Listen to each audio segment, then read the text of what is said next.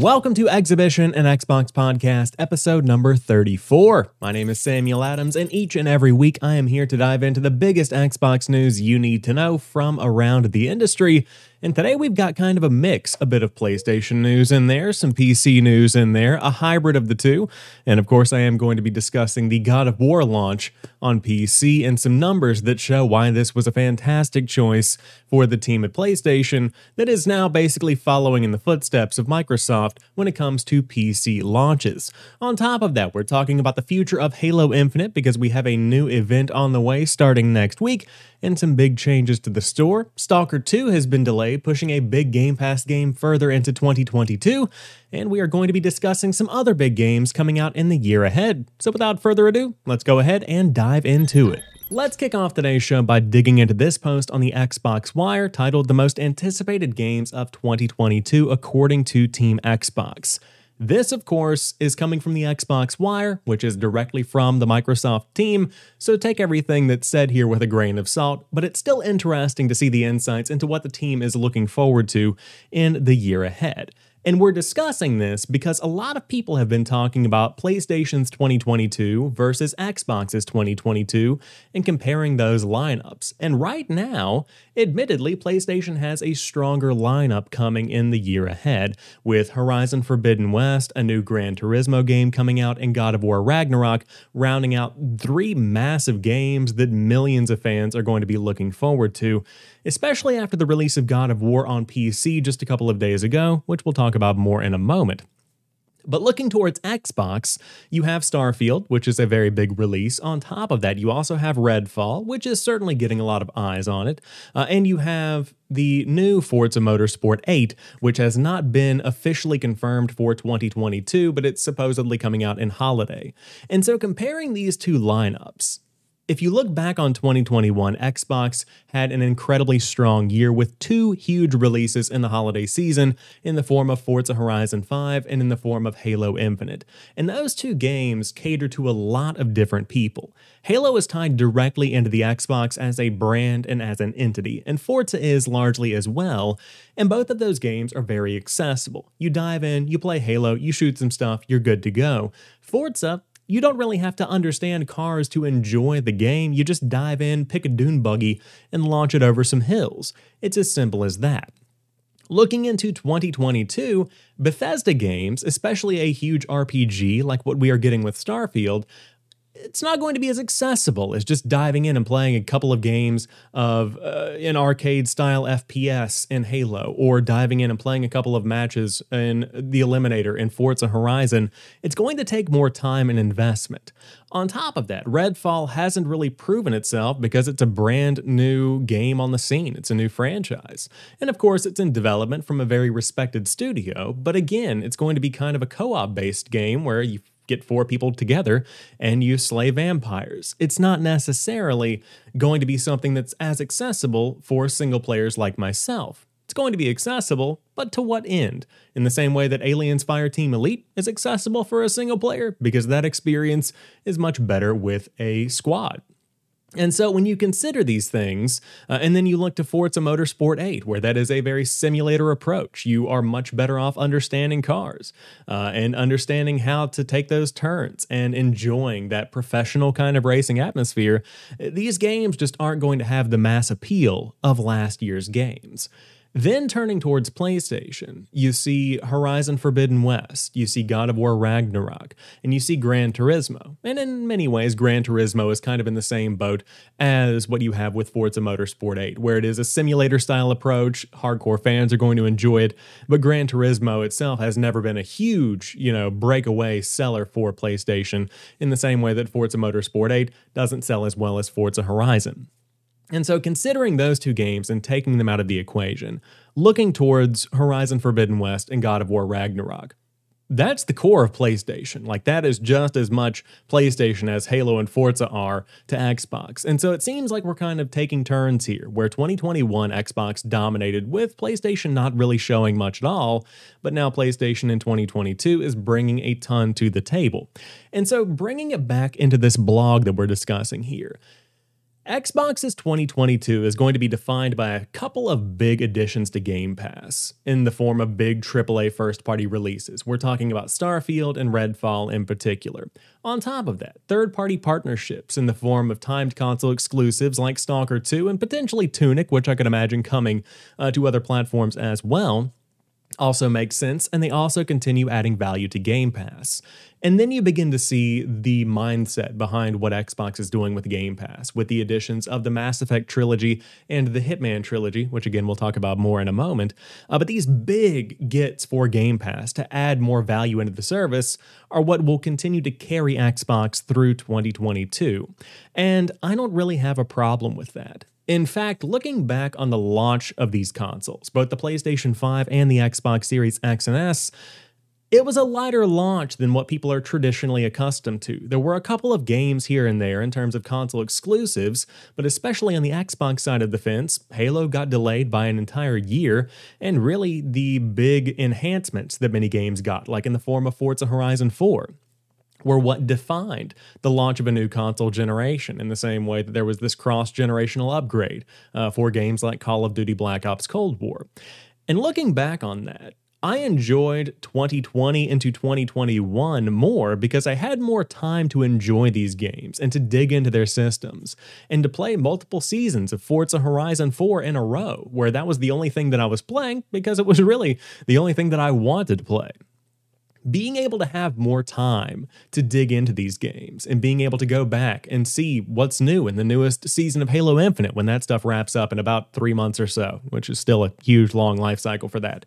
Uh, but being able to dive in and grind through weeklies in Battlefield 2042 or check out what's new in the latest season of Forza Horizon 5 or even dive into some little small hidden indies on Game Pass uh, throughout the spring and summer seasons.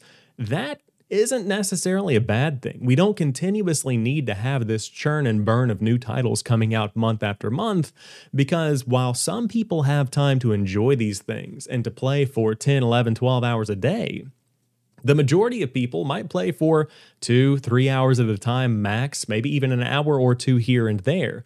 It's not going to be something that is a necessity for them to have a continual flow of new content. Uh, and I think that this gives Xbox much more time to prepare for 2023. Looking forward, I have Fable at the top of my list for most anticipated games uh, when it comes to stuff that has really no defined release date. And those kind of experiences are what are going to be really exciting. Uh, now, I'm sure there are going to be some surprises up their sleeve when it comes to the E3 style season, the Summer Game Fest, if you will. Uh, Grounded 1.0, I know I've heard rumors of that thing being launched sometime this year. Hopefully that's the case because uh, the team at Obsidian has been working on that for a good long while in early access, and it seems like it's got a good bit of polish.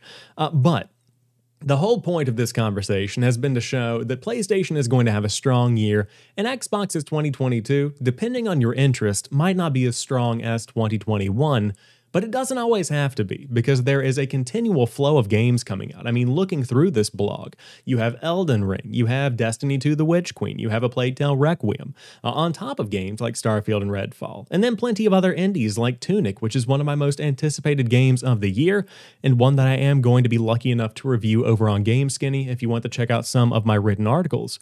Uh, but third party is really going to be beneficial for 2022 when it comes to Xbox, and of course, Game Pass is going to continue bringing bringing more of those games into players' hands in the form of even this Rainbow Six Extraction, launching in just a couple of days. So, overall, we've got tons to look forward to in 2022, even if that first party lineup may arguably not be as strong as 2021. But that's just my two cents. You'll have to hit me up on Twitter or on YouTube comments to let me know how you feel. Now let's jump over to the PlayStation side of the fence for once in this Xbox podcast and talk about the PC release of God of War. Now, I've seen reports that this port was in development for about two years and that quality shines through because you have tons of options for how to customize your PC experience, high frame rates, high resolutions, everything is there, and this is pretty much the ultimate experience for any God of War fan. And I absolutely adore this game. It's probably in my top five games of all time. It is just the perfect way to do a reboot while honoring the classics and paving a new way for these games going forward. And of course, Ragnarok is going to be the conclusion of this specific set of experiences, this specific story uh, when it comes to Kratos and Atreus. But the reason that we're talking about it here is that this marks one of the first big, huge releases for Sony on PC. We've seen a couple in the past, but none on the same level as God of War. So, looking at the concurrent player count, a 24 hour peak is also the all time peak of 65,356 concurrent players. And I say that not to show how large that number is, because some people will look and say, X game did so much better. There are millions of players playing Fortnite right now, whatever it might be. That's not the point, because those aren't one to one comparisons. The point here is that there are 65,356 people playing a 2018 game that is one of the best games of all time that may not have been accessible to them before. On top of that, it continues providing value to this piece of content that Sony Santa Monica has created. Because as time goes on, no matter how good a game is, it will kind of get forgotten. It will kind of be left behind. I mean, in the same way that Halo's servers were shut down earlier this week on the Xbox 360, those games were not as populated as they were back in their heyday. And that could be said for God of War as well. And so being able to bring this back, and not remaster it, but just bring it to a new audience, is opening up an entire new group of people to what Sony Santa Monica has done in the story of Kratos and Atreus, and to some degree, this can work as a sales tool for Sony. Let's say they continue doing this kind of delayed, staggered release for PC ports of their games. Somebody might say, I loved God of War on PC, Looks like I'm going to have to buy a PS5 and play Ragnarok later this year because I cannot wait for this story to wrap up. And even if they choose not to do that, they can still wait for that game to come to PC as well, because after this level of success, it makes sense for Sony to continue bringing these games to PC and continue porting them over, because again, it just gives them more bang for their buck. Games aren't cheap to make. These are millions and millions and millions of dollars and thousands of people coming together to make this happen across marketing and development and all of what have you not. Uh, but it is such a big part of the future of gaming to be able to be where people are, to meet your customer where they're at, whether it be on PC, whether it be on mobile, whether it be on a console itself. That's where you have to be. And that's exactly what Sony is doing here. Now, this is kind of following in the footsteps of what Microsoft has been doing over the past few years. Uh, and you see a pivot away from console exclusives into this kind of platform level exclusivity, where you still have console exclusives that can only be played on Xbox in the console space, but that are accessible on the cloud and on PC. And you saw that with Halo Infinite and Forza Horizon on day one, and those player numbers just continued to rise. That's the ultimate goal here is to get more people playing these games and to make them fall in love with these franchises. And it seems like Sony is finally getting turned on to that idea, where you can expand and bring Uncharted games to PC like we're seeing, uh, and get more people interested in Nathan Drake, which will ultimately sell more merch, sell more consoles get more movie tickets sold. Uh, all of that is coming together to build something greater, to become greater. I think that's one of their slogans, actually. Uh, but Ultimately, what you need to know is the God of War is doing very well on PC, very high all time player count for what the game actually is. You know, it's not a huge multiplayer FPS. Again, this is a narrative driven single player adventure game, uh, and it is a great one at that. And so it's great to see thousands and thousands of people diving in, and I would expect this uh, all time peak to push even higher over this weekend as more people wake up around the world on Saturday morning after working all week and say, hey, time to dig in. God of War's on PC. Let's check it out. But uh, awesome to see PlayStation games coming to PC, and it makes me want to push off buying a PlayStation 5 for now because I would rather get a better PC, build one in a couple of years, and dive back in when God of War's on sale once again, when Ragnarok and Horizon Forbidden West potentially come to PC, uh, and to check that out. And I think that these ports are continuing to improve. Of course, we saw uh, Horizon, the original, uh, come to PC, and the port was not as good as it could have been. I think they've kind of ironed out those issues. And of course, since opening this publishing arm in PlayStation PC, they have focused on improving quality uh, and quantity, clearly, as more games come to the services. Uh, but exciting times nonetheless. So, looking forward to diving in on God of War on PC in a year or two. Jumping over to some Halo Infinite news, we've got two stories back to back, so buckle in on what you can expect over the course of the next couple of weeks. First and foremost on the roster, improvements to Halo Infinite Store starting next week. And yes, we are talking about price adjustments finally. The story comes from Xbox Era's Austin Nelson, who writes, quote, Halo Infinite's multiplayer is exceptionally fun to play, but one of the biggest complaints surrounding the entire experience is the game's cosmetic store. The store is currently selling a variety of items that are too expensive for what is being offered. Jerry Hook, head of design at 343, broke down what will be changing with the store starting next Tuesday. Quote, We've been monitoring the discussions on the shop, bundles, and pricing closely since launch. Using data and community feedback, we are going to begin rolling out changes to how we package and price items in Halo Infinite, and it all starts next week. Starting on Tuesday, the shop experience will vary week to week. We are focused on reducing pricing across the board, providing stronger values in our bundles, and starting to put individual items outside of bundles and more. We will be trying new things throughout the rest of the season so that we can continue to learn and improve for the future. Please keep the feedback coming during this process, and I hope to see you all next week for the Cyber Showdown event. We'll talk about that more in a moment. So, if you haven't been keeping up with the conversation online, Halo Infinite store is packed with weapon charms and skins and color schemes and all kinds of things. Cat ears, I'm sure you've seen floating around online, uh, and cosmetics of that nature. But they normally come in bundles that roughly run you about 20 real world dollars. That's more than I'm willing to spend on any given Saturday whenever I'm scrolling through the store and say, hey, cool, cat ears. I'm not going to spend like 15 bucks on that. And of course, that could be an exaggeration. Uh, you see some that are cheaper than others. You see these bundles that are about 20 bucks. You see some stuff that's 5 bucks. Uh, but in general, I would be more willing to spend $3 every couple of weeks than spend $20 all at once. That's kind of the way that I approach things. And I could want one specific thing from a bundle. For instance, I love weapon charms because I see them during my gameplay. Whenever I die, I'll see my Spartan, but that's only for 10 seconds at a time, you know, 20 to 30 times a match. Uh, but whenever I die, that's only when I see my Spartan, unless I'm in a loading screen. Uh, now, looking to the weapon charm thing, like I said, it's there all the time. So I would be willing to collect every one of those that's in the game, or just even buy uh, the Master Chief version, or uh, Mr. Chief, I should say, that came out a couple of weeks ago. I want that kind of thing, but I'm not willing to spend 10, 15, 20 bucks on getting access to that. Uh, but the other part of the conversation is that this is a free to play game. This is something that people don't have to pay for. Uh, and I think that goes overlooked in the core community that has Game Pass Ultimate. I think that whenever you forget that this is a free to play game, it's easy to think that, hey, this $60 game, in some people's mind, confusing with the campaign, is now asking me for 20, 30, 40 bucks a week to get these cosmetics. Uh, and that's just simply not the case. So the team at 343 has to strike an important balance of continuing to generate income and continuing to support this project and to continue supporting the development team and development of the game itself, uh, but also making something that's accessible and something that isn't pricing people out of purchasing these experiences.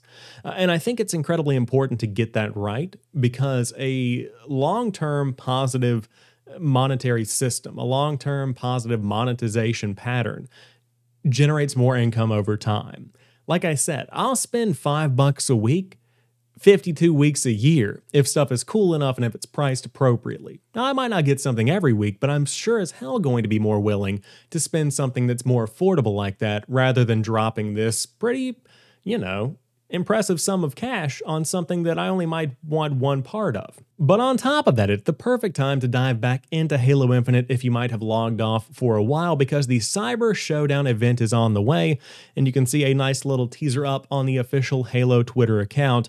Uh, but in short, you can pretty much expect the exact same experience we got from the Fractured Tenrai event that came a couple of weeks ago, and you see it continuing through the first chunk of February.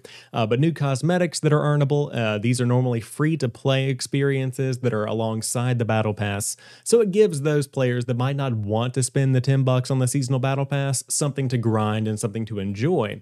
Uh, and these kind of seasonal experiences, these random events are important for getting those players into Halo, giving them something to earn. Because if they start to enjoy the grind and they enjoy the gameplay, uh, then they are more likely to dive in and give the full game a shot and spend more time playing this free to play multiplayer. And that could win over 10 bucks from Fortnite into Halo Infinite, or 10 bucks instead of purchasing the $40 Battlefield 2042 Season Pass. You can bring that over and buy four seasons of Halo Infinite. Makes perfect sense in that regard. Uh, but it's cool to see these events continuing, and the cosmetics look to be kind of branching out. Uh, you see, they kind of have a uh, Tron style approach, a very vaporwave style approach to these cosmetics. You see a spiked mohawk, you see a very cool visor in the promotional material. Uh, so awesome to see. And again, I will be diving in on Tuesday, January the 18th. Uh, but between the store updates and this new event, Halo is certainly moving in the right direction. And I think that speaks to the team listening to feedback and really taking it to heart because. Unlike what happened with Battlefield over the course of the holiday season, the team at 343 listened to feedback and they were active in responses. Battlefield has continued their multiplayer con- uh, or discussions, I should say, on social media since day one. They're teasing new maps, they're kind of providing backstory, but they aren't providing a roadmap as to what's changing, and they aren't addressing player concerns. 343, on the other hand, is talking about the adjustments that need to be made and proactively making these adjustments on the fly very, very quickly. They're moving quickly to make this game what it needs to be. And I think that's really making the difference when it comes to public perception, uh, which ultimately defines the success of a game in 2022. So, with all that being said, Halo Infinite's looking great, and I can't wait to dive in next week and earn some of those free cosmetics in this new Cyber Showdown event. We have been talking a ton about games coming to Game Pass over the course of the past few weeks, and once again, we have a very big trilogy hitting the service. And no, I'm not talking about the Mass Effect Legendary Edition, I'm talking about Hitman Trilogy, which comes to Game Pass next week at launch. This story comes from Jared Moore over at IGN, who writes IO Interactive has announced that the Hitman Trilogy Collection will be launching next week, and it's coming straight to Game Pass. IO Interactive is combining all three of its Hitman games into one single package that fans will be able to get their hands on next week. Officially launching on January 20th, the collection will be available for fans on PS4, PS5, Xbox One, Series X and S, and on PC through Steam and the Epic Games Store. However, that's not all. For those of you currently signed up for Xbox Game Pass, there will be no need to purchase the game separately, as the studio has also announced that the trilogy will be coming to the service on day one. This is a ton of content, and you can see from these screenshots posted on IGN, it's a beautiful game, uh, and one that many people have fallen in love with over the course of the past year since Hitman 3 came out, uh, but since the relaunch of Hitman as this kind of new trilogy that really brings Agent 47 into this modern day kind of setting where previously it was Hitman Absolution that kind of defined the franchise. And now it's these three games that are really bringing a lot to the table. Uh, and I think this is something that is going to be very welcome and at home on Game Pass, but it also gets more people into the fold and it gets more people to enjoy these games. I've been wanting to dive into Hitman 3 because I saw it on multiple Game of the Year lists, uh, and I just never got around to it. So to be able to dive in and give it a shot uh, sounds fun to me. Currently, I'm trying to start up Mass Effect. I started playing it earlier this week, but I got sidetracked with life and weekly challenges and Halo and Battlefield and Forza and whatnot, and so I have to get back to that one. But plenty of stuff to play right now on Game Pass. And it's a good thing Hitman's coming because Stalker 2 has been delayed. Of course, this was one that was coming out in pretty much just a matter of weeks at this point, uh, but it has now been pushed to December of 2022, and the game is undergoing additional thorough testing and polishing. This comes from Samuel Over at Windows Central. Stalker 2 Heart of Chernobyl is delayed to December 8, 2022, GSC Game World confirmed via Twitter on Wednesday. Stalker 2 was previously slated to arrive on April 28, 2022, meaning that it's been delayed by around seven months. Quote, these additional seven months of development are needed to fulfill our vision and achieve the desired state of the game, the update explains.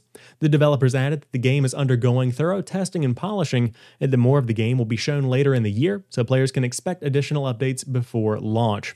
If I had to guess, I'd say you're going to be seeing more around the E3 again summer Game Fest season, uh, but this is obviously always going to be the right move. And Stalker 2 specifically is kind of looking to be a graphical uh, defining point for 2022. It looks beautiful. The gameplay that we've seen so far looks stunning, uh, and it's important to get that game polished up. It's important to make it run and play as smoothly as possible uh, because this is number one, a big Game Pass game, but number two, a big multi platform game for the team at GSC, and it's their biggest game to date.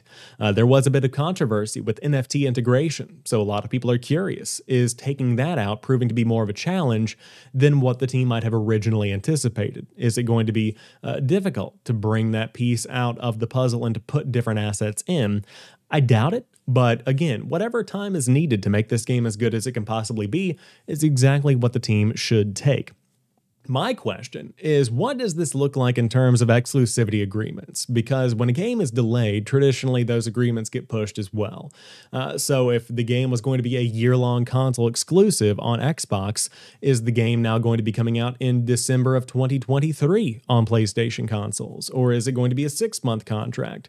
And I'm sure they are negotiating that behind the scenes and trying to figure out what happens. Or that could be baked in, uh, kind of like a prenup, if you will. Uh, you know, if things go wrong, wrong and there has to be delay, here's who gets what.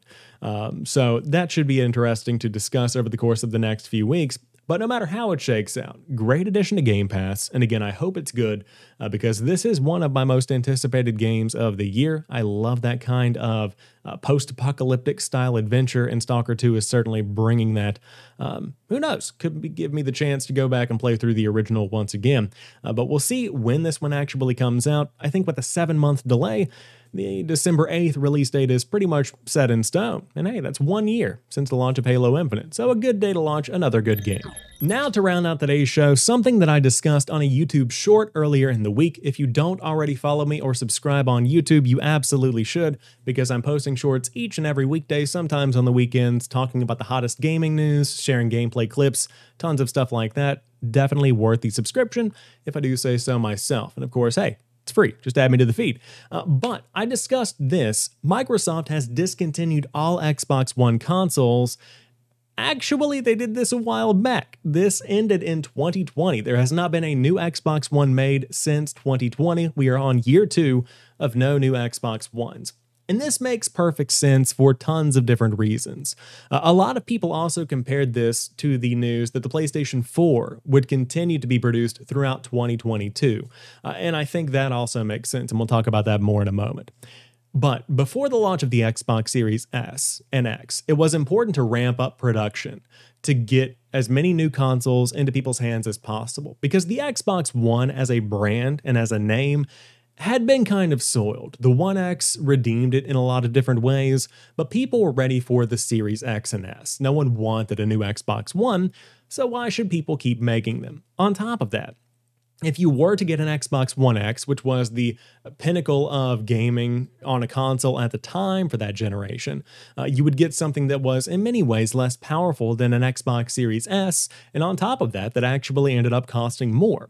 So it made more sense to focus those production efforts on an Xbox Series S production line uh, because it, again, more affordable and more powerful in a lot of different ways. Not hitting a 4K resolution, but definitely hitting higher frame rates, HDR, and all those next gen bells and whistles that will continue to provide value in the years ahead whenever Xbox One games cease to be made and development focuses entirely on next gen. Uh, on top of that, I'm sure there was an overabundance of Xbox Ones currently available because people weren't wanting them, they weren't buying them. Uh, and so if you find a new one right now, just keep in mind that's probably one of the last new Xbox Ones you'll see for quite some time. But it's also important to mention the other side of the fence. PlayStation has chosen to continue PlayStation 4 production through the rest of 2022, I believe. Uh, and so, looking at that fact, you have to understand that PlayStation and Xbox are at very different points.